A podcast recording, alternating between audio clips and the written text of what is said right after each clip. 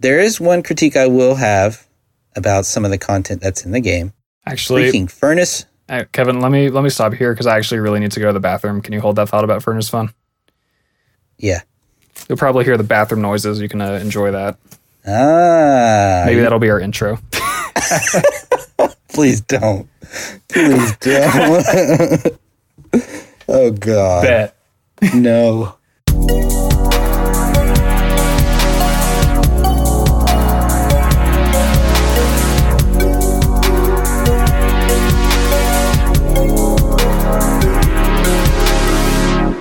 Hello, and welcome to the Interstate Gamers Podcast. I'm your host, Kevin, aka K Slugs. My name is Peter, aka Deal for Real, and I'm also your host. So, as you guys know, as our avid followers of the IG podcast know, we rate and discuss some of our favorite video games, and we uh, kind of like to spark conversations and fun discussions about them and uh, get even a little bit critical about them. So, uh, yeah. I was talking about podcasts with some friends of mine over the weekend, and somebody, not me, started the conversation of what are your top three favorite podcasts? and uh, I was pretty modest. I kept I kept IG at number three on my list. What? I mean, you know, everything I do is for the people, and the people don't always want to hear about how I love my podcast with Kevin, but still had to educate them. You know, still had to spread the word. And actually, some of them seemed pretty down, so we might have a few new listeners from the Denver metro area, which would be exciting. Well, cool. Cool. Well, first, let's get into our beer segment, which might be a uh, a pretty disappointing beer segment on my end because it's not even beer at all. I shit. actually, I I actually don't have beer. I have Pepsi. Trying to take it easy on the beer for a while. Um, but you know, it's a pretty good Pepsi. I gotta say. Is it just normal garden variety Pepsi? Yeah, it's actually bottom of the barrel, barrel aged Pepsi from about a week and a half ago. Mmm, enticing. Yeah. Well, it's funny that you have this Pepsi because the beer that I have is not a particularly striking beer, I wouldn't say. Um, however, it is good. It is a Heileman's old style lager, classic lager, actually. Um, can't forget that. But uh, this is from a Wisconsin brewery, Heileman's Brewing. And uh, it's just kind of a plain ass lager. It's actually one of my boss's favorite beers. He keeps a lot of them at work, so I managed to sneak one home. Don't tell anybody. Ooh. But uh, this is my first time having it, and it's pretty good. It's just a good lager. Tastes very much like wheat, if I may. Wheat. Yeah, there's. I mean, there's. That's really all there is to it. no story, Cool. no crazy flavor profiles, nothing. Just good old beer. A very moderate beer segment from the the IG cast. Yeah, we're losing our touch. We are. Can I ask you a question though? How do you feel about stouts? Have you ever? Yeah, I've had a few in my day. I'm not the biggest fan of stouts, but I do. I will drink them. I won't say no to one. Right. Yeah, our boy Z Link or Chris has been getting me into uh, stouts lately. Um, it's grown on me. I don't think it'll ever become my top top favorite, but I had one this weekend, and uh, yeah, it was it was pretty good. It's pretty good, I'd say. So we'll just count that as my beer, the beer that I drank over the weekend. So Yeah, I've actually had a stout on the show before. To be honest, you Uh, have several episodes ago. So the only the most avid of fans will probably remember, our fact checkers. or the fact checkers. All right, well, cool.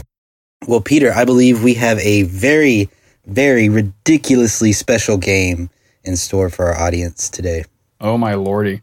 Yeah, uh, as you as you sometimes phrase it, I would call this a classic of classics. This is a game that has a very, very, very special place in K Slugs' heart, and also mine by extension.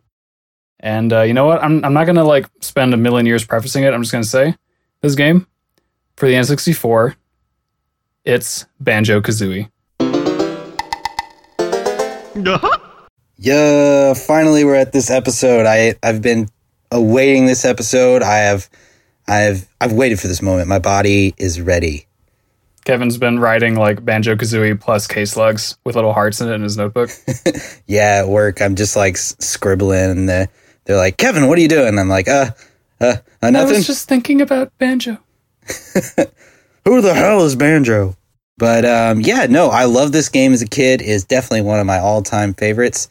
Um, so yeah, I'm excited to talk about this one. This is this comes from like Rare's prime era of like video games, like you know where they had like Banjo Kazooie, GoldenEye, Donkey Kong 64, you know, you name it. Uh, Perfect Dark. How could I forget? Oh yeah, They're just they're just rolling out the big ones at, during this time. So, oh, I'm so excited.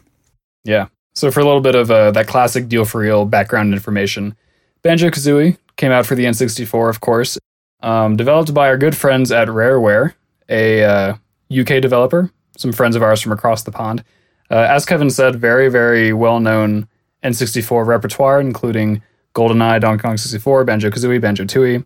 Also games for the Super Nintendo like uh, Donkey Kong Country, and uh, they're still around today. They they're not the same company. They've kind of splintered off into different groups, but uh, back then, back in this day, they were doing it big.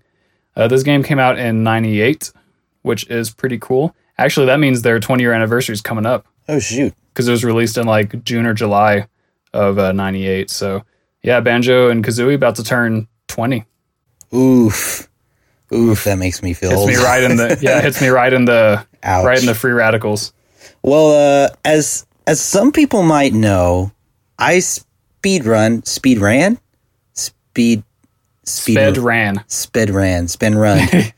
I sped run to this game uh, way back in the day when I used to stream pretty frequently on Twitch, which is how uh, Peter and I met. But the fact checkers already know this. Um, I currently rank at the time of this recording the 83rd fastest Banjo Kazooie 100% speedrunner in the world. Um, you can see this at www, www.speedrun.com slash BK. Um, I was ranked 69th in the world at one point, but there have been like there have been like a ton of optimizations to the game since my last PB run in November of 2016. Can you believe that, Peter? That's the last time I got a PB in Banjo. Damn. My last uh, THPS PB was in January of 2017, so not that far behind. Yeah. We're past our prime. Ugh, don't say that. We've still got, I've still got many more hours to kill when I come back to streaming. By the way, if you guys haven't had a chance, or if you somehow don't know about Twitch at this point, I've been wanting to say this. Twitch is such an, and, and you know, we're a video game podcast. So Twitch is something, you know, if you're listening to this podcast, you like video games, I, I hope, or at least if you don't, that's okay too. But Twitch is a, definitely a very good place to go if you're looking for more video game content. And it has a great community where you can go and just chill with people who also love video games and love playing video games. And if you like watching playing video people play video games, definitely a place to go. I love Twitch, um, and I plan to be back on there soon. Uh, Peter has his own Twitch stream. Uh, his username is deal underscore for real. So go give him a follow there if you forgot the second underscore, buddy. Oh, deal underscore four underscore real four score. Yeah, that's a mouthful. But yeah, anyway, enough about Twitch. I just wanted to say that tidbit, but enough about that. Um, let's. You ready to get down to the breakdown, man? Yeah, well, one quick thing is that although Kevin has a million hours of experience with this game, I actually started playing it for basically the first time pretty recently, uh, specifically to talk about it on the show. Um, so I've put about six hours into the game so far, and I've uh, 100%ed three of the levels uh, with some help from Kevin. But also, I spent a lot of time watching Kevin do speedruns, so I have seen the whole game many times. So a lot of a lot of what I say will not be from first person experience necessarily, but it might as well be, I think. Yeah, he 100% the game spiritually with me. Many times. More more than I can count. Yeah. More than any human should. Yeah. Well, all right, man. Yeah, I'm uh, ready to get into gameplay. Uh, I will. How about I start, and I can, I can start with kind of the broader things since I don't have as much experience, and then you can jump in and like fill in all the gaps. Yeah, go ahead. All right, cool. So uh, overall, Banjo Kazooie is a 3D platforming game for anyone who might not know. Uh, you control Banjo and Kazooie, and you run around in this big world. Uh, well, many worlds that are connected together in some ways. And uh, the goal is to collect a bunch of things to progress through the game. And uh, to do to do that, you have to go around and uh, traverse some difficult terrain, solve a few puzzles, defeat some enemies. Uh, if you ever played Super Mario 64, it's very similar to that. Um, so that's kind of the overall look at what the game is. I feel like sometimes you and I forget to do that before we jump in. So I figured we should kind of establish the, the context. Um, but it is a platforming game, long story short. And I think the platforming generally feels really good, which is important since that's what you're doing the entire game. Uh, you control Banjo, and Banjo can do many different actions with the help of his bird friend Kazooie, who lives in his backpack. um, you can use Kazooie's wings to fly around, uh, to attack enemies. Banjo can uh, do rolls on the ground. Uh, he can, well, I guess actually mostly Kazooie does most of the work, except for your basic walking and running. Um, but the point is, there's a bunch of different things you can do with these characters, and it really adds a lot of variety to the gameplay just because you can do so many different actions with them. Yeah, uh, I agree on that. Um, I think not only that, but it, they make it really fun uh, and unique, even with the movement in this game. Uh, so you've got your flutter, your talon trot, um, your rat a tat rap. I know all of these sound like foreign to a bunch of different people who have never, who don't know what these moves are, but like there's so many different moves in the name that have unique names and they do unique skills, most of which, like you already said, uh, Kazooie performs.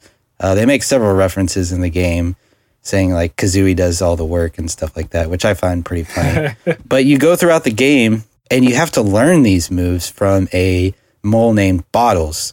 Uh, you go around, you collect notes and jiggies and things like that, and you go up to Bottles and you're like, "Hey, Bottles, can you teach me this move?" He's like, "Sure, man." He'll teach you a move, and then um, yeah, you learn the move and you use it against your enemies. You use it to get different jiggies and stuff like that. You learn uh, different moves in different levels. Um, so it's a really unique concept. Um, while it is similar to Mario 6, Super Mario 64, and it is a platformer, so I, I think that's where the similarities basically stop, and except for the fact that you have to collect things. You collect things, and it's on a platform. After that, I think I think it's a very vastly a vastly different game once you narrow it down to that niche.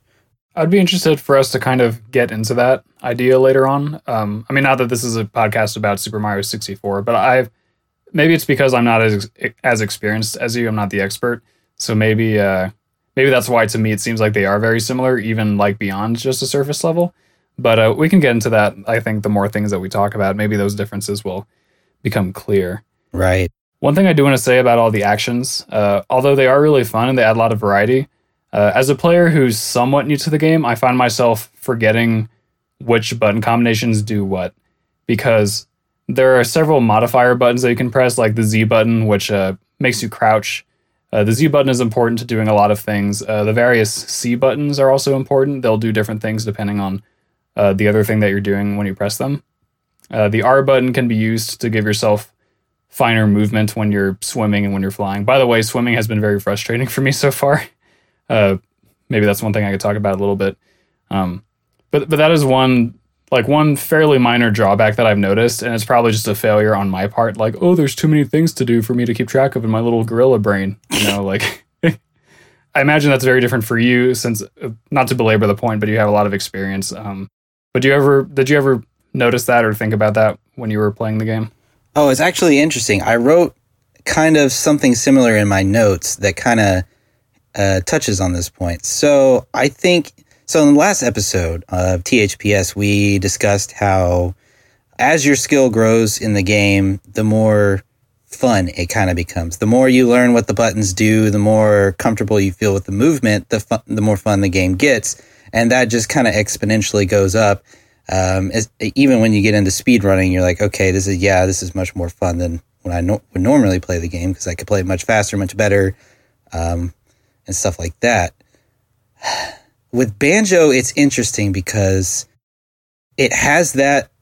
So as your skill gets better and you learn the moves and you get more comfortable, it has that um, skill increase where the fun kind of kind of goes up as well, or the difficulty in gameplay, I should even say, it goes up until you reach the threshold of like, okay, yeah, I think I want to speed run this game. And then you start learning all the little nuances and all the uh, things, minute details that you're supposed to perform. And then you're like, wow, this game could be polished a little bit more. You start to notice some of the things that are really just kind of glaring issues with some of the gameplay, like maybe lag or um, some kind of finicky things within the movement in the game. Um, so I think it's kind of this like this weird bell curve almost. It's not a complete bell curve because I don't think it goes completely all the way down as you get like so good yeah. at the game, but like it kind of tapers down a little bit. Um, and I know that goes without saying for every speed run or speed speed run game, right? Like you know, you get more frustrated because you try to do like the super optimized stuff, but it's not even that. It's more of you're playing the game to its fullest, so you would you're discovering some things that aren't so optimized that you wouldn't normally. Um, so and and then they start to kind of bother you and they're kind of buggy. Um, this makes it sound like I'm hating on the game, but I'm definitely not. I love this game and I love the gameplay even.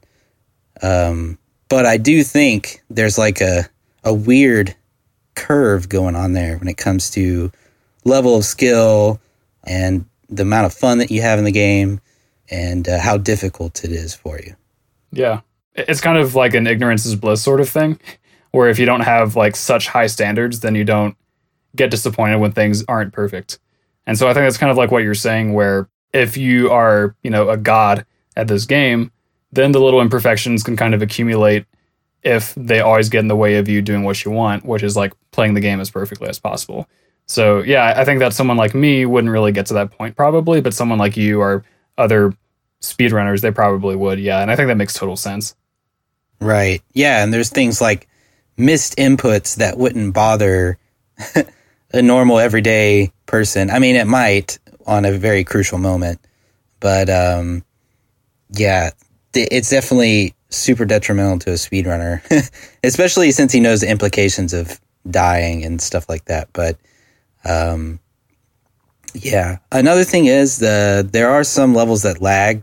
I mean, they just try to go ham on this game, and levels like Click Clock Wood, which are absolutely amazing, and like, oh my gosh, look at this level. Um, they can be kind of laggy when you get up to the top, and there's all those uh, graphical models and stuff like that. Um, yeah, but I want, I do want to say, I do love the freedom of movement in this game. Um, Flutter is definitely a very unique kind of way to move around the map. So is a Talon Trot. Um, I think using Kazooie for like most of the moves and stuff like that. It just had a really unique move set. Uh, this is why I think Banjo should be in Smash. So Nintendo, uh, if you want to help your boy out, I know Microsoft. Microsoft said they'd be happy to let Banjo cross over. So did they really? Yeah, they did. Ooh, that's cool. Yeah. Banjo, it's your 20th birthday, we've noticed, so we're giving you permission to take the car out for a spin and go visit your friends at a uh, Nintendo Land. yeah, for real. Oh, I would be so hype. I just hope they wouldn't ruin the model. Like, they would make it like nuts and bolts Banjo Kazooie. Yeah. You want to hear a fun fact about uh, the origin of Kazooie? Yeah, go ahead, man. I learned this in my uh, my trivia trawl last night when I was doing my research. But uh, the reason why why Kazooie was created was because originally, like for moves like the flutter, um, Banjo's backpack was originally just supposed to sprout wings temporarily while he did that move. And then they thought, oh, what if there was a move where you could use like little legs from the backpack to run around? Uh, that eventually became Talon Trot. But before Kazooie was involved, they just made little legs like grow out of the backpack, not being attached to a bird living in the backpack or anything like that. And so eventually they were adding more moves that would do stuff like this. And then they thought, why don't we just have a character in the backpack which then became Kazooie. yeah, it's just kind of like just put a head on there and you're good. Yeah, that's funny. I didn't know that. I didn't know that in terms of like dev stuff. That's pretty cool. Yeah. So you mentioned uh, swimming not being very fun for you. I do want to say that I think flying is pretty bad. I I think that definitely could have been polished a little bit better. Although I guess you know with what they were trying to do with it and how they were trying to do it, I guess I could see it being a little bit hard, although uh, I think Super Mario did the flying thing better. But um, swimming, in my opinion, is not as bad as as people think. Um, maybe that's just because I'm a pro, but you do have two different speeds, um, and then the R button, which kind of like is able to like move you sharply in the water. So you can move at different speeds, and if you need to turn super sharp, you can use the A button to go slower and the B one to go fast. Um, I thought it was really cool how they implemented all that stuff. But Clanker, I, I believe you're going to mention where you had trouble with clankers. I, I was watching your Twitch stream and um, you seem to struggle with that. I want to say everybody has struggled with clanker, especially in the pit down where Gloop is. Ugh, I even still find that annoying. um, as, and it was mostly the camera, I think, that's to blame for that being kind of stupid. Yeah, the, that segues well into my point about the camera, which I wanted to make. Right. Um, f- for the record, uh, since since we had, didn't really explain it very much, uh, Clanker's Cavern is a mostly underwater level in the game, and uh, there's a section where I have to go deep underwater to do a task, and there is a fish there that will provide you with oxygen bubbles. But because of the camera and because of uh, the swimming controls, if you're not used to everything, it can be difficult to get the oxygen and uh, replenish your well oxygen, I guess. Uh, so I died a couple times doing that, and I became somewhat frustrated. But uh, eventually, I learned myself up and uh, got good and was able to do that. But yeah, I do want to talk about the camera a little bit. In my research, I found out that the camera is actually a fairly universal complaint from a lot of people. So the camera, you can use the C buttons to move the camera around Banjo and Kazooie, and you can also zoom in and out and do stuff like that. Again, very much like Super Mario 64. Uh, hopefully, we don't say that too many times during this podcast. We probably already hit our quota. Yeah. But the issue with the camera, and this is an issue that Super Mario 64 does not have, is that sometimes the camera doesn't rotate. I've been finding that usually if you're close to a wall or some other interfering object, the camera will not rotate in order to prevent it from clipping. And also in order to prevent it from like zooming in too far or something like that, I guess. Um, but it feels fairly inconsistent. Like I often will kind of be mashing C left or C right trying to move the camera and I can't. And then it always takes me a second to realize, oh, maybe it's because I'm close to this wall. And then in some situations, like I think underwater, you might have mentioned this, but I don't think you can ever rotate the camera underwater, unless I'm mistaken. Uh, it's more so like when you hold the R button, uh, it kind of rotates the camera for you. Yeah. That's kind of another thing that it does. Yeah, because pressing R centers the camera behind you, right? Kind of like in Zelda, you can do that with the Z button. Yeah, Okay. but it also makes you turn sharper at the same time. Yeah, it's kind of interesting. Yeah. The camera complaints and then the uh, the complaints about me forgetting what buttons do what all the time. Um, those are really only the the only complaints that I have so far. Again, I haven't put in enough hours into the game to have like a conclusive viewpoint on this, but everything else that I think about the game is really positive. So I'm kind of glad that uh, I've gotten my negatives out of the way. I, I do have some more points here, of course, but Kevin, if, if there's anything that you want to say further, like whether it's critiques or compliments, uh, gonna kind of pass the ball to you here. I actually have one more critique for the gameplay. I actually wrote down a ton for the gameplay. I don't know why I was so critical. I still I still really like the gameplay overall, but uh, being a speedrunner, there's just so much things that I notice. But I think even on a casual level, this resonates with some people. Um, so in the game, you have to collect Jiggy's notes, uh, Jinjo's Mumbo tokens, uh, sometimes even moves, uh, depending on each level. Um, each level, you can get up to 100 notes. The notes are basically currency in the hub world. You can get up to 100 notes per level. But if you die, you lose all of your notes and you have a high score of whatever note. If you die or leave the level, you have a high score of however many notes you attain for that level. Um, this this is going to sound very confusing, and honestly, it kind of really is. But um, so let's say if I had 78 notes in a level and I died. Well, my high score for that level is 78. Um, so then I would exit the world and I would have 78 more notes overall to my total than I had before. If I go back in the level, I would have to collect those 78 notes again, or not the same 78 notes, but um, just 78 notes again. And then once I started getting more, that's when it would add back onto my total. Mm-hmm. So that can be very annoying or tedious if you accidentally die or like right before you get 100 notes or something like that. Then you have to go back all the way through and you don't really remember where the notes that you got previously. And it just kind of makes the game a little bit more tedious. I kind of wish that whatever notes that you did get, you would keep. And especially since um, you need most of the notes from every level anyway to get through the entire game And like if you want like a lot of help against Grunty, the final boss, you really need to get almost all of the notes.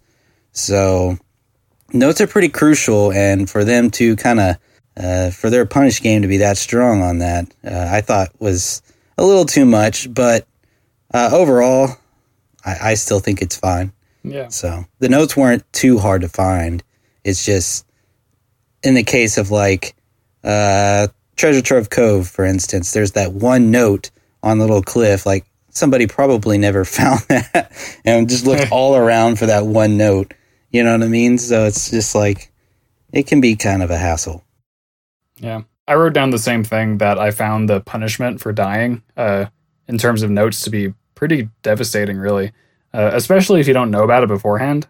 You know, from me watching your speedruns and from you advising me as such when I was playing the game, I knew very well that if I died, I would be stuck with whatever note total I had and I'd have to collect more if I didn't already get the 100. So a lot of my gameplay at the beginning of a level was revolving around me getting all the notes and then not dying, uh, you know, on your suggestion as well. And so I, I can't imagine if you're somebody who's playing the game for the first time or, you know, otherwise doesn't have much experience. If you're collecting your notes, having a good time, then you die and you're like, oh, that's probably not a big deal. And then come to find out it might have been a big deal because you might need those notes to progress, as you said, and then you have to collect all of them again. Because um, you do need certain totals of notes to open doors in the hub world that give you access to other areas. So, uh, yeah, they are really important. They're not very optional. If they were more optional, uh, it would be fine, I think, the way that they punish you for dying. But uh, because they're pretty crucial, I do think it is a bit harsh. So I'm practically 100% in agreement with you here. Cool. Cool. Well, uh, I think you wanted to get on to some of the positives, and I am too, because this game's amazing, and I think I'm just been too critical of the gameplay. yeah. I will say, speaking of the hub world, I really enjoy the way that they did it in this game. Um, the hub world here is in uh, Gruntilda's what lair, I guess. Yeah, Grunty's lair is the name of it. Uh, Gruntilda is the final boss of the game. She's a witch who kidnapped Banjo's sister, and you have to go get her back. That's kind of the story in a tiny nutshell. But her lair is the hub world, and her lair, because it is kind of a villain's lair, she has some enemies, she has some traps, she has some like little puzzles in her lair, which is really fun because it makes the hub world feel like a good part of the game that has stuff for you to do. And it's not just a hallway connecting point A and point B together, you know. And so I really appreciate that. It, it's a little bit different again from Super Mario 64 where the hub world is like a good place. You know, it's Princess Peach's castle and there are things there that help you. Um, in this game, it's the opposite, and it's pretty neat and pretty fun for that reason. Yeah, I agree with you. It's not something I wrote down in my notes, but that is a very interesting point the the hub world is fun and it actually has a lot of puzzles and um, can be confusing on which way to go. Yeah, uh, if you're new to the game, but it keeps you interested even if it is confusing. It kind of makes you want to explore the hub world, and uh, yeah, it is slightly kind of dangerous. It's dangerous, but I kind of like it. yeah, so that is a very good point. Um, I think the concept of each level uh, in terms of the collectibles and what you need to get uh, overall is very fun. I like that you don't. Well, I hesitate to make another comparison. Oof. but Super Mario 64 is definitely an easy one to compare it to because it has collectibles and it's platforming. So, of the collectibles, I did enjoy these much better. And I do like that you don't have to exit the world every time you get a Jiggy. Yeah. So, I did like that difference. The transformations were a lot of fun. Um, and really just overall, like Rare makes everything you do in this game in terms of the gameplay, they make it fun. Collecting is fun.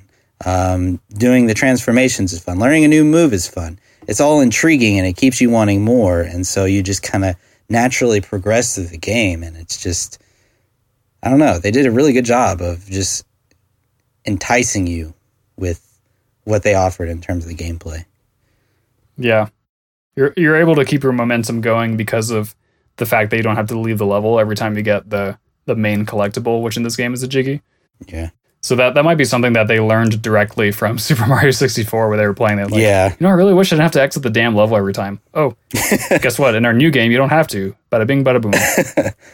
yeah, easy, easy, easy. Well, cool, man. Did you have anything else to add? Yeah, I got a couple. Um, these both have to do with the variety and the gameplay. So I'll kind of kill two birds with one stone here, two kazooies, if you will. Um, so almost every level, I think almost every level, uh, correct me if I'm wrong, has a shaman named Mumbo who can transform you into a new little form. Uh, usually the forms are based on animals or other things you might find in the environment. Uh, for example, on the first main level, which is called Mumbo's Mountain, uh, there's a bunch of ants or termites, um, probably ants, and they have an ant hill that you can explore very easily if you go up to Mumbo and let him transform you into an ant. That form gives you the ability to climb surfaces that normally you couldn't or would be difficult to do. And most of the levels have something like that. Um, and it's it's always very cute. It's like you know, you're a little your little ant or your little pumpkin or a little bumblebee, something like that. And uh, some of them are more fun than others, but overall, it's a fun time just to go to Mumbo and see what he's got in store for you, and uh, have more of the world opened up to you for that. And uh, that's just a fun little way to to add to spice up the game. I think. Oh man, yeah, I love the transformations. It just adds like another aspect to the game that you're just like, ah, yeah, you're right. It is kind of cute. Yeah. Real quick, what's your favorite transformation that you've seen from me? I know you haven't played all of them, but what what's the favorite one? I'm pretty partial to the pumpkin. I think. Dude, same. Ryan hates the pumpkin, but I I freaking love the pumpkin. I, I'm so glad that you said that because I know like right now I'm also I'm calling it out again. Ryan's like, gosh dang it, no. he, he just shouted that in his car while he's driving to Houston. Dang it. I hope I'm like super like on point with these like predictions of Ryan's actions when he hears like these things. I want him to like personally text me, but I don't think he's gotten through all the episodes yet. We got a lot of uh, high quality content out there. How can you be a guest on the episode and not make your way through all of the other episodes? Yeah, you should listen like, the exact moment that it comes out. You owe us, Everett. wow, that was really cool. I liked how you did that. oh, thanks. It's it sounded really cool. Like you don't need any voice effects for that one. Anyway, uh, we've we've went on too much of a tangent here, but uh, yeah, I, I agree with you. Transformation's awesome. Okay, my last point. Okay. Some levels have little mini games that you can play. One good example is uh, Bubblegloop Swamp, and uh, there are too many games you can play here. And one of them, you have to play a memory game where these turtles will kind of sing a song, and then you have to memorize which ones sang in what order. And then another mini game in that same level is a competition against a greedy crocodile named uh, Mr. Vile. Oh, Mr. Vile. And uh, you have to eat more worms than Mr. Vile does in a certain time limit. Um, both of these mini games, along with the other ones in the levels, once again, similar to the transformations, they don't make or break the game, I don't think, not by country mile, but they do add a nice little amount of variety that can break up the platforming. And uh, it, there are also ways to showcase the personality that Rare put into their characters, into their game, because like the turtles, uh, maybe they don't have so much of a personality, but Vile, the greedy crocodile, he definitely does. Uh, speedrunners hate him, and uh, other characters too. Like there's a polar bear named Boggy that you have to uh, defeat in a sled race, and that's another like opportunity for some silly dialogue and you know fun gameplay, and, and it's just little things like that that add up and make the whole experience really nice. Yeah, it's funny as you're saying this. I want to go back and play those segments right now. like I, I love those segments so much. I mean, Vile can be kind of, uh, well, I only hate Vile because he can ruin a run, that greedy croc. But um, I, I freaking love the characters in this game. And you're right, it is a nice shift in pace from the normal platforming. It doesn't make you feel like it's the same thing every level. You kind of go out of your way and you're like, oh, what's this? What do I have to do for this jiggy? And you're like, oh, this is quite quite the something. yeah, totally. Yeah, totally. Well, cool, man. I believe that does it for all of your points. I think that you said final point, right? That is correct.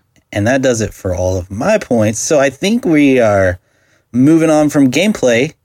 But before we do, we should give our ratings. Yeah, I gave mine a hot, fresh, personal pan pizza 85.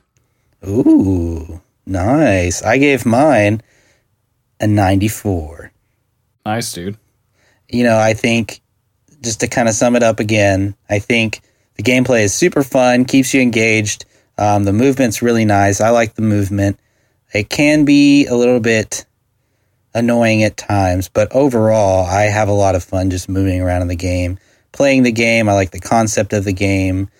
Um, it's just really fun to me. It's one of my favorite games, and I just love it. It's kind of funny because I remember with our Tony Hawk's Pro Skater review, I gave the gameplay a much higher score than you did. And in the Banjo Kazooie review, it's kind of the opposite. So we're both favoring the gameplay of the games that we speedrun, which I guess is not a surprise to most people. For sure. Well, let's move on to aesthetics because I'm, well, aesthetics. Aesthetics. Because I think Aesthetics. to visuals we go. And I guess I will start out with this one since you started out the last segment. Go for it. The characters are freaking fun and interesting. I love the way they look. I love the way the levels look. Everything has eyes, even the vegetables. I just love how fun and goofy the game is and how silly it can be without being over the top silly. It's just the right amount of humor. Um, leave it to the Brits to just go ahead and take the reins on that. Cheerio, mate. And uh, yeah, I I like the way the moves look. Uh, I think they're also very fun and unique. It's just they they do a good job of once again like drawing you into the game with its charm in the moves, in the levels, in the characters, the way they look, well, the way everything looks and feels. Um, it just has this charm to it that just kind of draws you in and is wanting you to want more. Yeah, I agree. Uh, all the whimsy and character of the game is backed up by some very strong visuals from a technical standpoint as well. Uh, the models, I think, look pretty sharp. All the colors are vibrant.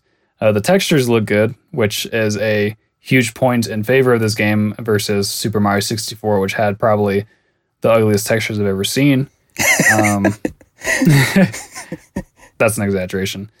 But uh, yeah, technically, the game's a feat, visually speaking. And uh, I was actually reading a- about some cool thing that they did. I don't remember the details, but because the game uh, was rendering so much detail at any given time, they had to do this thing that like reshuffled the memory as the player was playing, um, or like defragment the memory or something like that. Maybe I'll send you the article and you can read it because it's probably pretty cool from a dev perspective. I actually know what you're talking about. Yeah, they uh they did this cool thing. They were revolutionary in this concept, but it's pretty much standard practice now.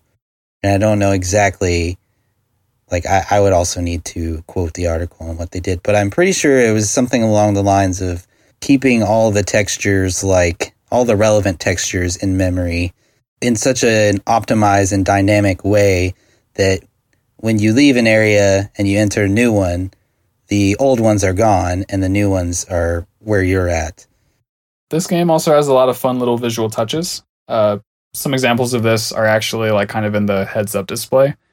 Uh, for one thing, all the characters in the game have little like animated heads that appear whenever they're saying dialogue.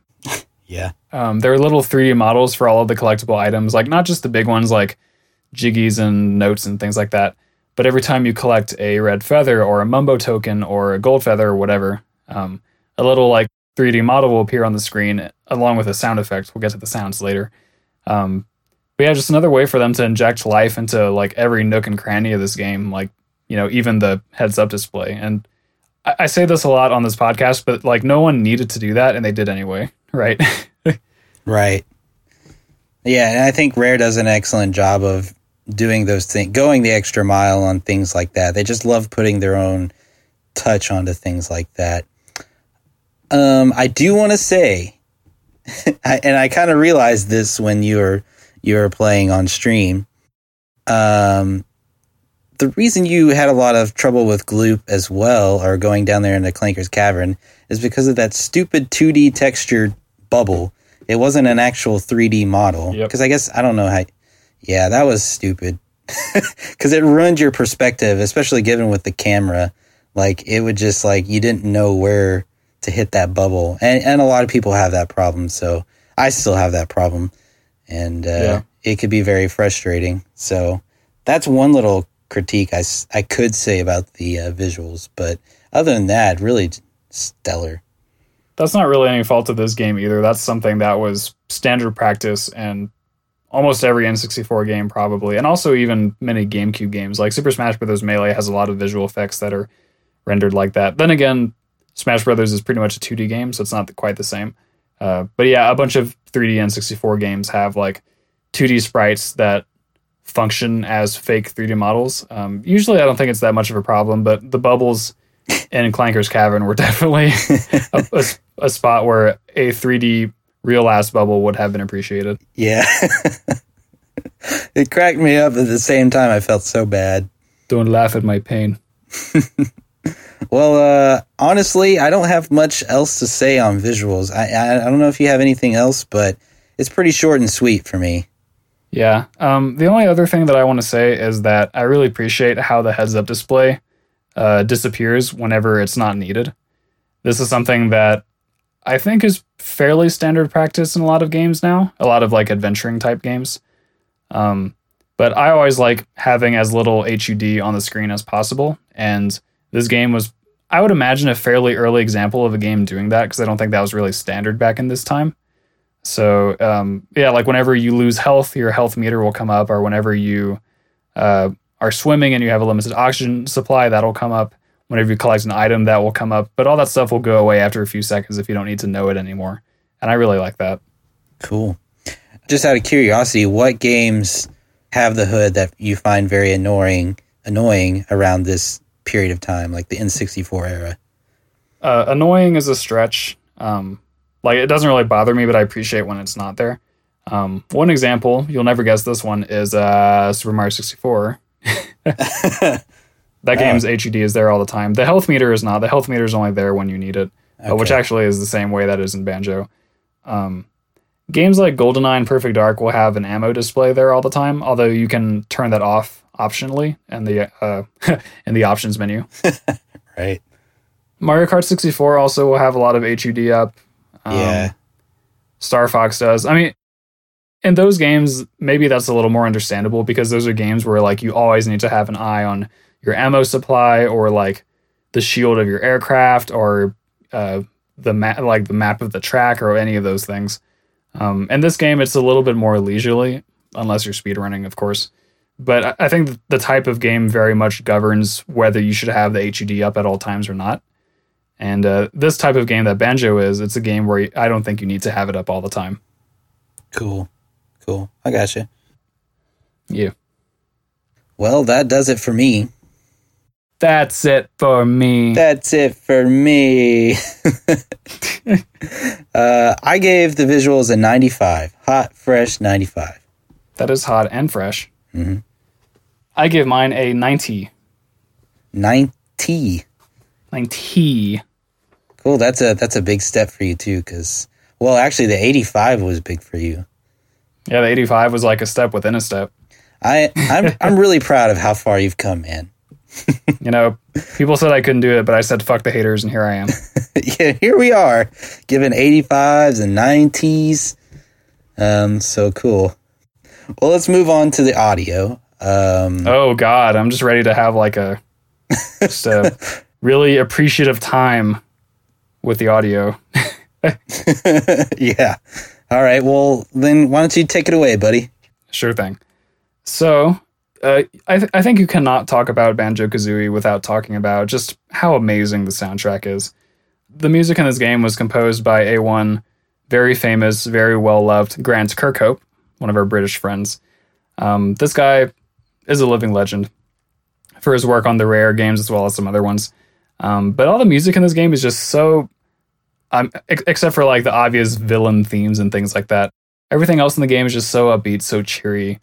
Um, the music modulates in really cool ways where every level will have like three to five variations of the main theme depending on whether you're on land or underwater or in like a dungeon type of area or if you're close to like a certain defining part of the level like the music will change smoothly between one version and the other to match your environment and uh, that's just i don't know like it's a pretty old trick by this point but it, it's just always really cool, man. Like I, I don't know what else to say about it. It's just awesome.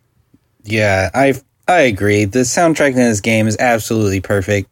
The audio in this game is absolutely perfect. I love the sounds to this game. It's also fun and like energetic and like interesting and I don't know, man. It, I agree with you. There's I, I literally cannot complain about one soundtrack, one sound in this game. Uh, a lot of people would complain about uh, the characters and like how they talk, like ooh, ooh, ooh, but I actually love that because you see we're we're laughing about that right now, and it just kind of has its own charm. Like I I love it. Uh, I I really, in terms of audio, this has to be one of the best games uh, ever, and for me at least, in terms of like sounds and soundtracks and uh, little nuance effects and things like that. Even like, especially for back in its uh, for back in its day, like you know, having this carrot chasing you and it, you can hear the bouncing effect. You're like doink, doink. It just it's just like I don't know. It just adds to the charm of this game. They did a really good job with the aesthetics of this game. So um, I totally agree. I I have no complaints. Yeah, you know, I will say um, this is kind of a little points of mine, but the uh, the little talking heads thing where they go like ooh ooh ooh ooh, I actually do kind of find that annoying sometimes, um, and I totally understand why other people do it. And I, I think that in general, the game, the sound in the game can be a bit much at times. I think if you're playing the game for like hours on end, then maybe you do get tired of hearing like so many upbeat themes and so many like goofy sound effects and so many people going like whoosh and like doing and like you know things like that. Because they do have a lot of like human you know mouth sound effects which actually is really funny um, and fits the game well. Yeah but, uh, do you get what i'm saying? Where like it can be a little bit much sometimes like just so much like sugar coated sound. Yeah. That really would be the only like complaints i would have. Everything else i think is just stellar. Yeah and i and i definitely agree with you. I think a lot of people can look into it that way. But I guess for me personally, I feel like I'm such a goofy guy, and that's such a goofy game, and the way they did the audio is just such a goofy way. it just it it's all perfect for me. Like that is Banjo Kazooie, especially personified through its audio, is me in a game. Like i is banjo I am Banjo. um, but it and you know going going back to the uh, games and like if you if you hadn't played it in a long time, it's impossible to not. It's impossible to forget how it sounds. It's just so addicting and so memorable and impossible not to sing and hum along with it. I just the soundtrack was great. Grant, like you did a fantastic job. I don't know if you'll ever hear this, but if you do, job well done, buddy. I'm sure you've heard it a thousand times before, but here's a thousand and one. Great job, man. can i tell a funny story about grant kirkhope oh yeah, go ahead, man. I actually don't know if I've told you this before, but um, back in like 2013, I sent him an email. I, I don't know why, but I was just feeling very appreciative of the Perfect Dark soundtrack, which I have on my iPod, by the way. And uh, I sent him an email, and I just said, "Hey, man, like I really love your music on all these different games that I've played, and uh, you know, I just, I just want you to know that. Like, I'm sure it's nothing you haven't heard before, but I just want to say hi and what's up and thank you." And uh, to my great shock, he emailed me back like two days later, or like some very reasonable short time frame for a guy of his like legacy. And he said, Hey man, I'm really glad you like the soundtrack. And he like sent me a link to download the Perfect Dark soundtrack. Like just straight up. Like he just sent me a link. I was like, yo, this is sick. Like this guy's my best friend now. yeah, you start emailing back and forth. All of a sudden, he Yeah, stops replying. yeah, like like he and I are kind of buds now. I'd like to think, you know, may- maybe not totally, but um, yeah, it's just it's just so cool, and like that's that's probably uh one of the most famous people I've ever talked to has been uh, well, first Jeff Rowley, of course. yeah, I was about to say. Jeff Rowley, and then also Grant Kirkhope, uh, people that I've interacted with who are just really great, and it's it's just oh shit. This might be important. I have to answer this. Okay. Hello, dude. What's up? We were just talking about you, man. It's Grant. Yeah, on the podcast. Yeah, on uh, on Instant Gamers. Yeah, the one that I told you about. Yeah, no, uh, we're just talking about Banjo Kazooie and just how great uh, your music is and all that. Yeah, uh, yeah, I know. You know, like preaching to the choir here, but just amazing work, man. Stop it. Yeah, you know my yeah my friend Kevin. Yeah, I, I told you about him, right? I told you about how we stream on Twitch and stuff.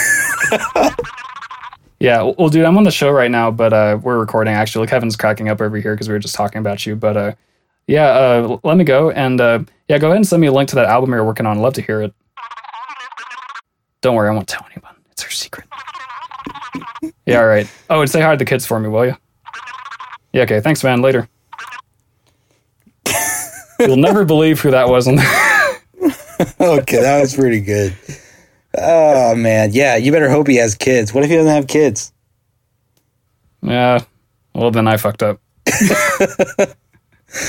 oh man, that was great. That was great. Perfect timing for Perfect Dark. Thank you. I will say that I uh, learned that little comedy trick from another podcast I listen to, so I'm not like a super genius, but dude, that was no, that was that was really good. You actually had me believe in it for like half a second. But anyway, that's all that I need. Where were we? all right, that's the podcast.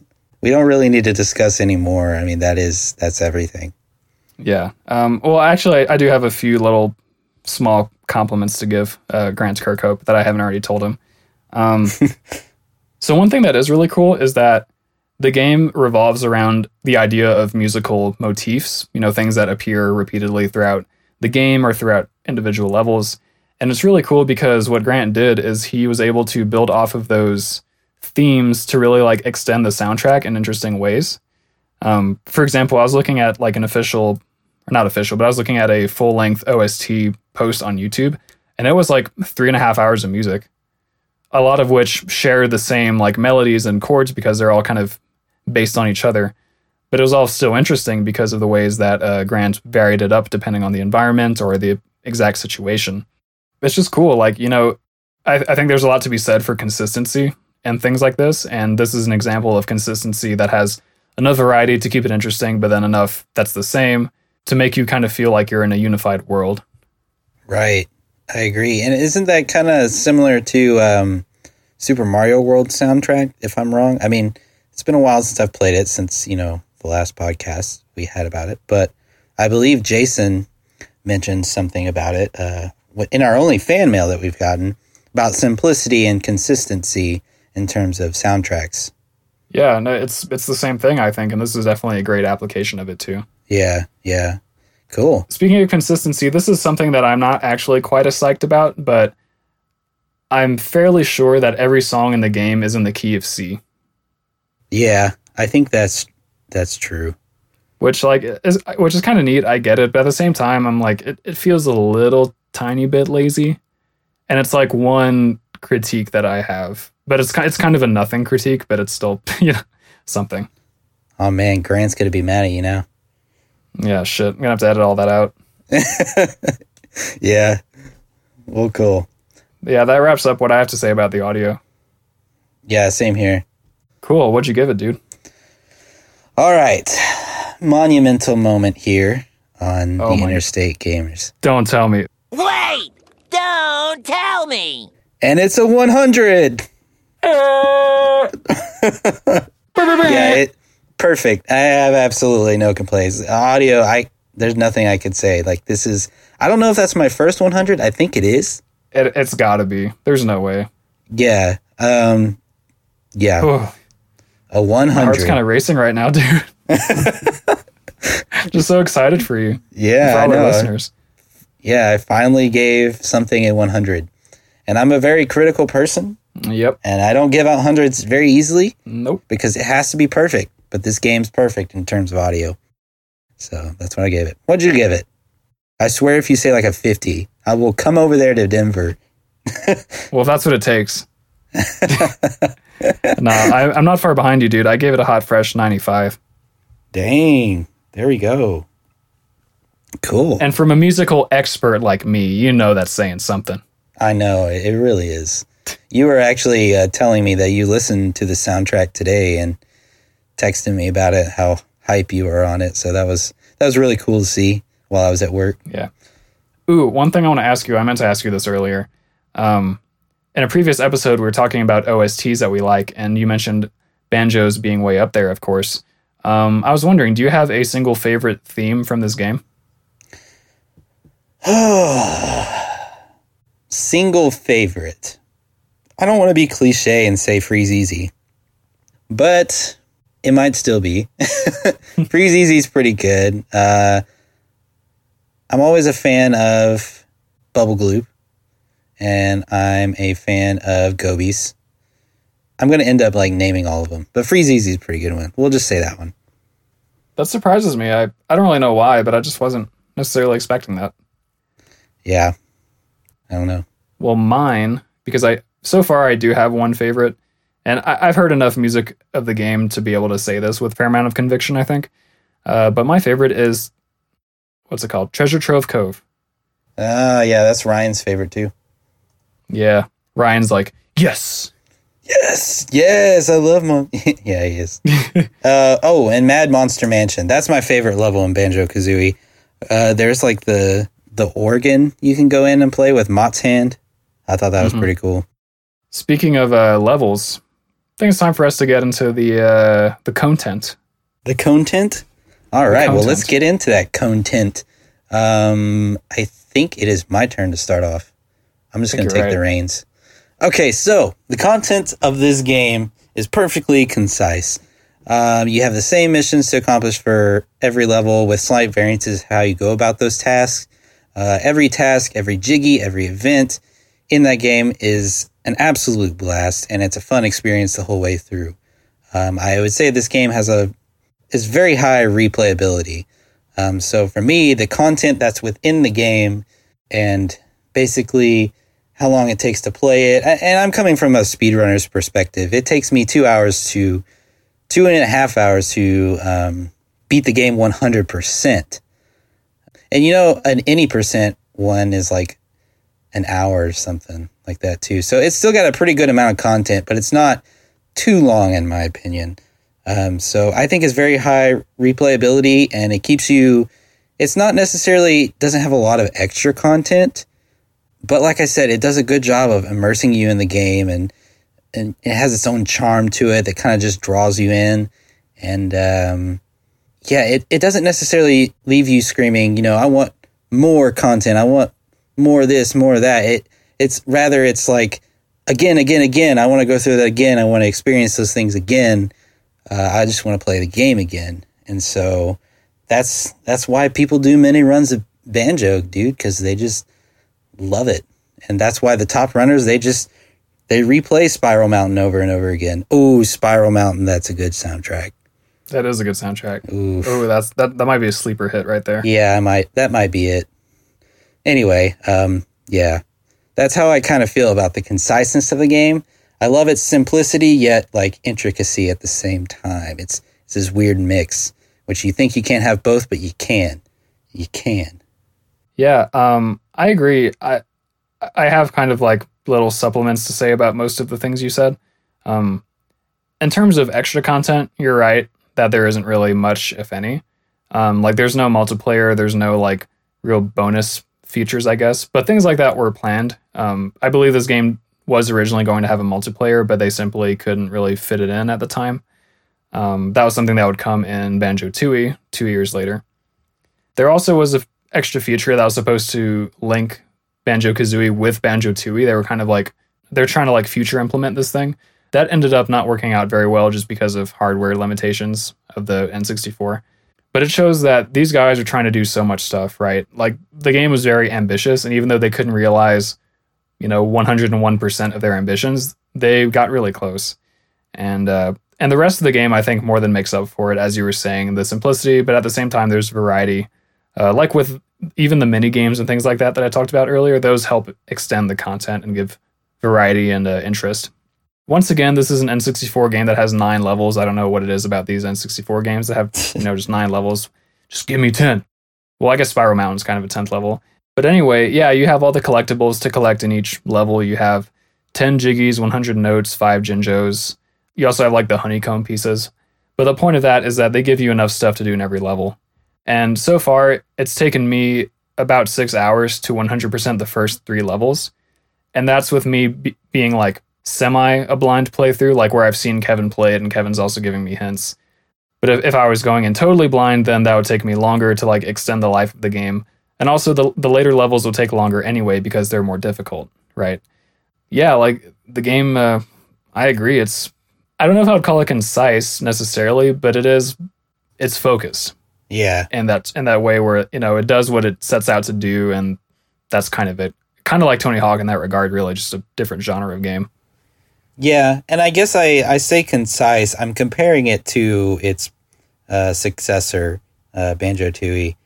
It, it's definitely more concise than Banjo Tooie. Banjo Tooie seems to kind of go off on a whole tangent and kind of it's it's very it's a it's a can of worms for sure. It's still a fun game, and I love all the things that it brought to the table and all the innovations that it even brought. But I guess I say it's concise because I compare it to that game. Uh, and from a newbie perspective, I don't remember what that's like. I, I just don't anymore. I've played the game so many times through, and it feels so concise to me because it's like, okay, you go here, you go, you do this, you do that, boom, Yeah, and you go per level basis. Like it's very linear. Um, and so, yeah, I don't know. I do have one critique actually, and it's about freaking furnace fun. That stupid segment. Okay, so that segment had no. I, I mean, it is kind of goofy like the rest of the game, and it, and it kind of fits in that aspect. But it's just it really kills the momentum of the game, especially when you don't have the the calculator our us speedrunners use and the glitch we use to get through it. If you're just playing through it, it's so random and tedious to really figure out all the answers to, and you can end up dying multiple, multiple times, and could probably end up uh, having most people quit the game and never come back right before Grunty because it's just that frustrating. Even if you complete, which I guess this might be a treat for people who complete Furnace Fun and the hell that it is. Uh, it's literally looks like it's in hell, but there is a six minute long, and for speedrunners this sucks, but there is a six minute long like cutscene where everybody thinks they've won the game and you know they saved the day, but they're like, oh wait, no, you need to go beat Grunty, and he's like, oh yeah. So then he goes back, and you got to go back and beat Grunty.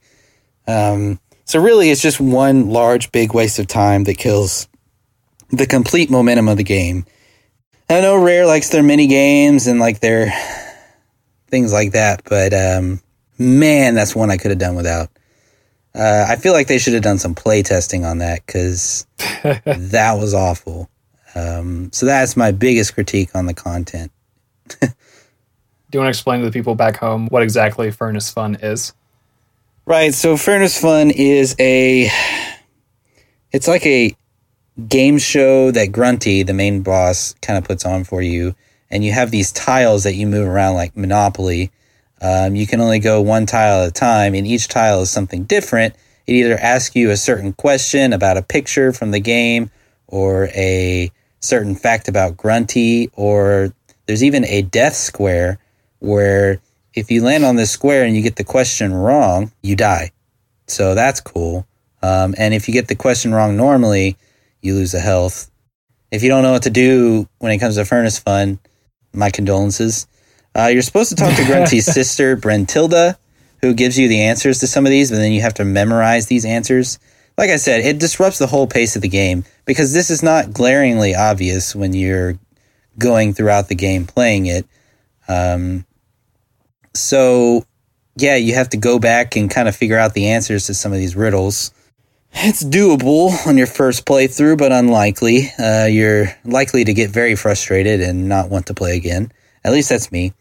Um, but it, I guess it does feel kind of rewarding when you're done with it. But uh, eugh, yeah, that I think that hurts the game, in my personal opinion. Yeah, that's something that unfortunately I don't have the personal experience to to really like have that affect my rating one way or the other, but it certainly sounds like a pretty shitty time, to be honest. Yeah, And I've seen you Yeah. I mean I've seen you only do it the speed running way, which does seem frustrating, but also somehow more tolerable than the way you're supposed to do it based on the way that you just described it. yeah. Yeah, you know, I, I totally forgotten about that. I'm kind of wondering if I want to like lower my rating just a little bit for that. Wow, Um, I it was such a harsh review that I made you lower Yeah. your rating. Uh, but I, but I think I'll leave it for the sake of being uh, integritous to the people and to my my own experience. Yeah, Whatever. True. I don't feel like changing my rating. That's what I'm trying to say. But no, I agree with you. I don't think you should either. I don't think. I mean, it's bad, but I don't think it speaks to the game as a whole. However, it's just, yeah, it's stupid.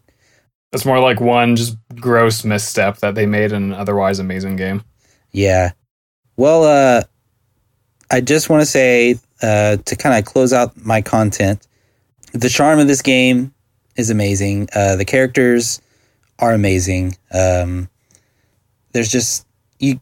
It's gonna be. This is gonna sound really weird, um, but especially through speed running, I've developed sort of a bond with these characters, given their charm and how unique each of them are. So, like, I get to Boggy, I'm like, "Yo, what's up, Boggy?" Or Vile, I'm like, "Ah, freaking Vile," you know, like you get to each of these sections and you're like you have a different emotion when it comes to them and i think that really speaks to the game's personality. I just i really like the way they made the content in this game and i think it's it's pretty stellar. With the exception of furnace fun amazing job rare as a whole i think just awesome. And you were right in that they were working on two player mode for this game but it's interesting. When you 100% the game and you beat Grunty, she tosses this bit of magic at you at the end. And uh, it's supposed to unlock the two player mode. And you go back through and beat the game in two player mode. But they just took out the two player mode, but I don't think they took out that extra bit at the end where she kind of alludes to an extra game mode, but she doesn't specify. Hmm. So there was ne- it's never really clear what she's talking about at the end. Um, but most people just assume it's the sequel. Yeah, interesting. Yeah. Yeah, I just want to echo what you said about the characters being so memorable because that is something I wrote down and I don't think I got to say it myself yet. Uh, but of course, some of the main characters are very memorable. I think Grunty is probably the most memorable character in the whole game. I mean, partly because she speaks in rhyme the entire time. Um, Wow, you just did that. But- Hell yeah. But also Kazooie. Kazooie's, you know, got a big mouth on her, but she's pretty cool. Uh, even Bottles, I like Bottles a lot. Just something about him. I feel like I relate to him on a deep and personal level somehow. But even the minor characters and some of the level specific characters like Clanker and you you said Boggy. I really like Boggy too, just from watching you kick his ass in sled races. Um, but yeah, like eh, you know, sometimes I get a little annoyed. Like, oh, how come when I collect an egg for the first time, it has to show up be like, I'm an egg. You can collect me to shoot because you know, like whatever. Like sometimes I feel like that gets a little annoying, but um, on the whole, I really do like the way that they just made the game like positively bleed character everywhere. You know, like it's just yeah, it's just it's just great. I agree with you, man. And I imagine that I'd only get a stronger bond with it the more that I played it. Yeah. It's a weird feeling when you speedrun it, when you want to be mad, but at the same time, these characters are like, What's up, Banjo? Yeah. Got a second for me to tell you my life story? No, skip text. Well, uh, that's it for me. That's it for me. All right. So, do you want to give your rating first? 90. Oh, that's it? Yes, it's a 90. Oh, a 90. I thought you were going to be like 93 or something like that. Oh, no, no, no, no. You kept me in anticipation. Oh, well, mine is a 96. Damn, that's pretty good. Yeah, That's pretty good.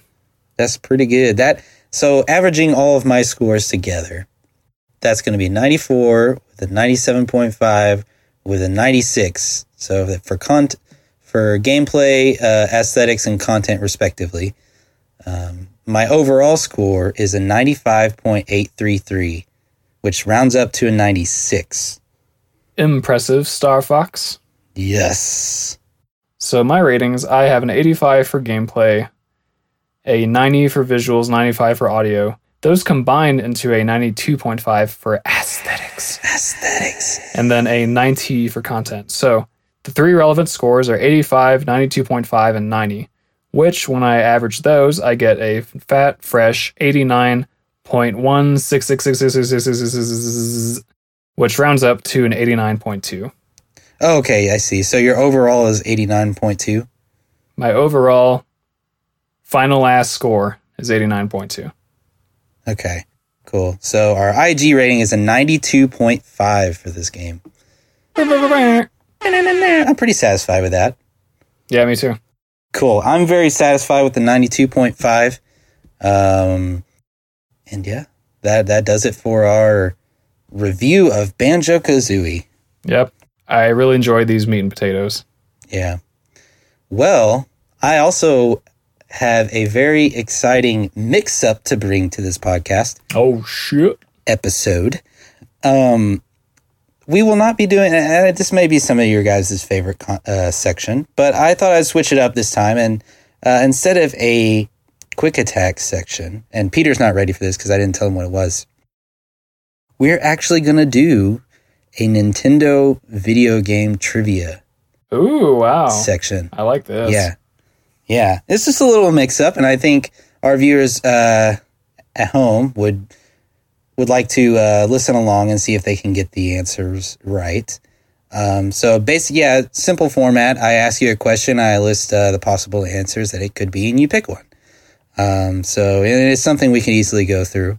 Um, but I thought it'd be interesting, and uh, people would be like, "Oh no, you idiot! Why didn't you pick this one?" Yeah, kind of thing. If anyone calls me an idiot, you're banned from the podcast. Yeah, you can't listen anymore. Peter will make it to where like the frequency can't be read by your ears only. Anyway, um, this first one's kind of easy. I'm gonna have to say, um, I got it from Nintendo's website itself, but it's a good one to start off with to kind of see how the format's gonna go. So you ready? Hell yeah. All right, let's do this. Where did the fairy Navi from Ocarina of Time get her name? Hmm. A real puzzler. what are the Navigate, Novel, Navy, or North American Vampire Incorporated? I think definitely the first one. oh, I actually meant to say the Nav- fourth one minus three to bring us back to the first one. Oh, okay, cool. Yeah. Navigate, yeah. So that that was a question I got from Nintendo's website itself, and I said, "Wow, these are way too easy. I'm going somewhere else." but I thought that was funny because it had North American Vampire Incorporated, so uh, I thought I'd put that one in there. But cool, good first question to start it out. But now it gets tougher. Which of the following games did Mario creator Shigeru Miyamoto not design? Donkey Kong, Kid Icarus, Excite Bike, or The Legend of Zelda Ocarina of Time? Which Donkey Kong are we talking about? Uh, it just says Donkey Kong. Well, hmm. Oh man, I actually don't know. I'm going to say Kid Icarus. Dude, you got it right. Yay. yeah, because I think uh, Sakurai designed that game, right? Yeah. Anyway, on to the next question. What is the first game with Princess Zelda as a playable character? Zelda Wand of Gamelon, Gamelon? Link to the Past? Super Smash Bros. Melee? Or Zelda 2? Um, pretty sure I'm gonna be mad if I get this wrong, but I'm pretty sure it's Melee. Oh, Oh, it's me. actually Zelda Wand of Gameleon. I just wonder what Ganon's up to. I just wonder why Zelda's playable.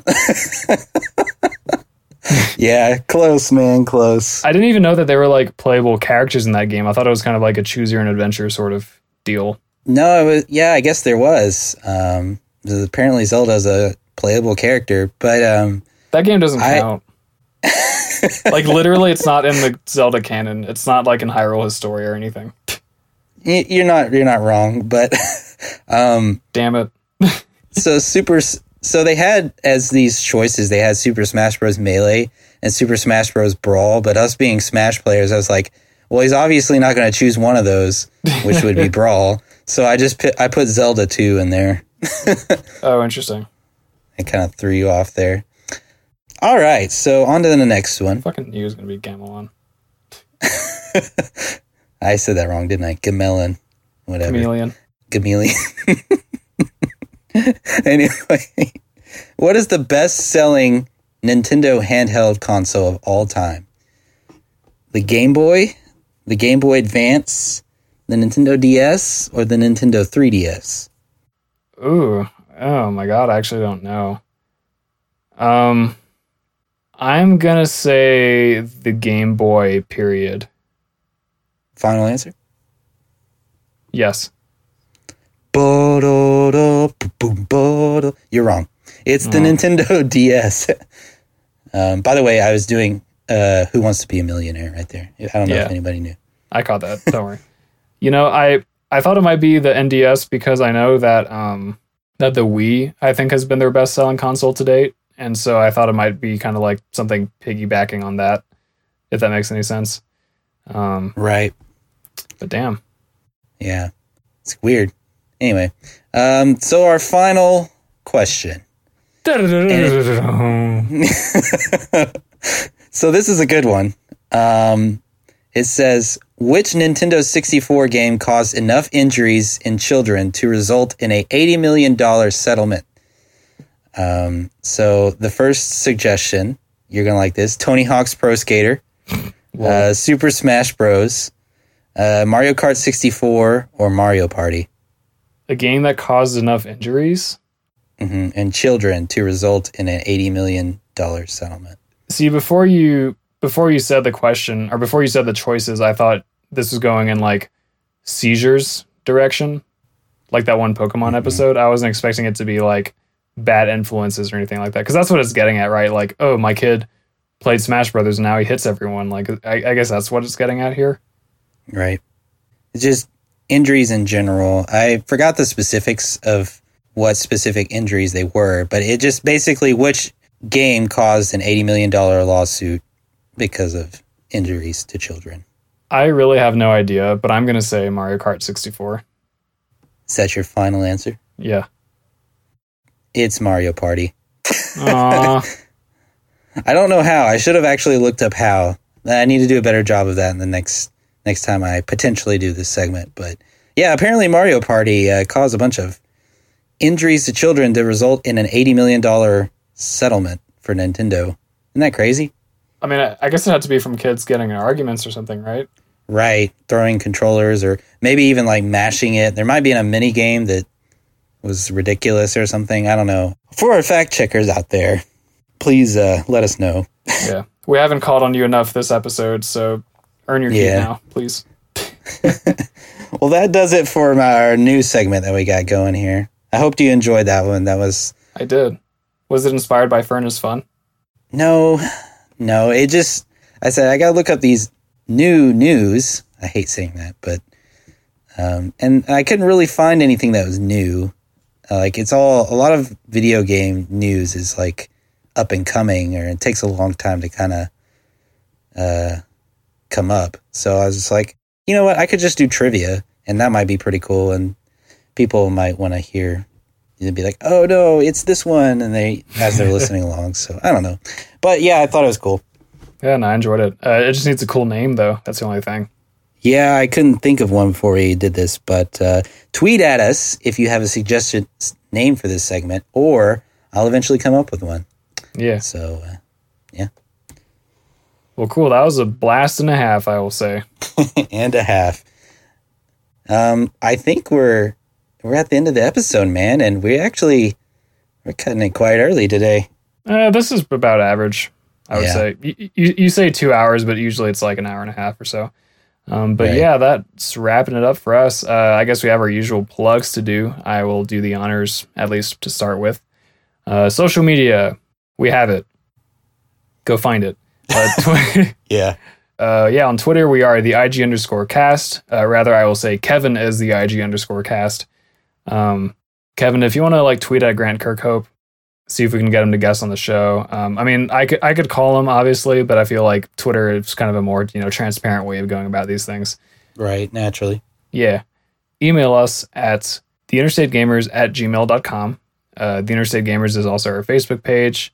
You can listen to us on Spotify. You can listen to us on iTunes, Apple Podcasts, uh, yeah, Google Play. I've actually had a couple people interested in listening via YouTube, which I wasn't really expecting, but uh, apparently that's something that has some sort of demand somewhere. If you want us to be on YouTube, tell us, and uh, the more people that tell us, the more likely we are to take all the time out of our days to go do that. So uh, Yeah. yeah, let us know what you want because uh, we everything we do is for the people. Yeah. Yeah, couldn't have said it better myself, man. I think that's a good good little closeout. Um I got nothing. Uh did you mention our ratings? Not besides sneaking it into the podcast itself. Okay, yeah, definitely go check out our ratings for each game. We're at our ninth game now, which we didn't mention uh, where this ranks. Um, so let's let's go do that. So tiny URL. I'm going to type the type this in as I say it. dot com slash IG ratings. Um, so it looks like Banjo will place ooh just under Star Fox 64, which is ranked third out of our overall games. So three and nine, not too bad. What's ranked above Star Fox 64? Super Mario World. Oh yeah. You gave that a perfect 100, so it's kind of hard to beat that. Yeah, back back in the back in the less fine days. Yeah, definitely go check out our ratings there, and you can see the uh, specific breakdown of everything. Uh, it's really nifty. Yeah. Once again, I want to plug our homeboy, our good buddy, ZLink093, aka ZLink Gaming, aka Chris, who really is putting in a lot of work to his YouTube channel and his streams, especially the YouTube channel. As of late, he's been doing some good stuff. Uh, if you want a relaxing uh, Let's Play to listen to or a relaxing stream to watch, he's definitely your guy. So go ahead and give him a look if you're interested. Cool. Well, I think that about does it for us, Peter. Yeah. Um. Yeah, it sure does. All right. Well, uh, I guess uh, we'll sign off then. How do I how do I end this? I don't know. Just just tell them we're leaving. Just leave. Bye. All right. See you later, guys.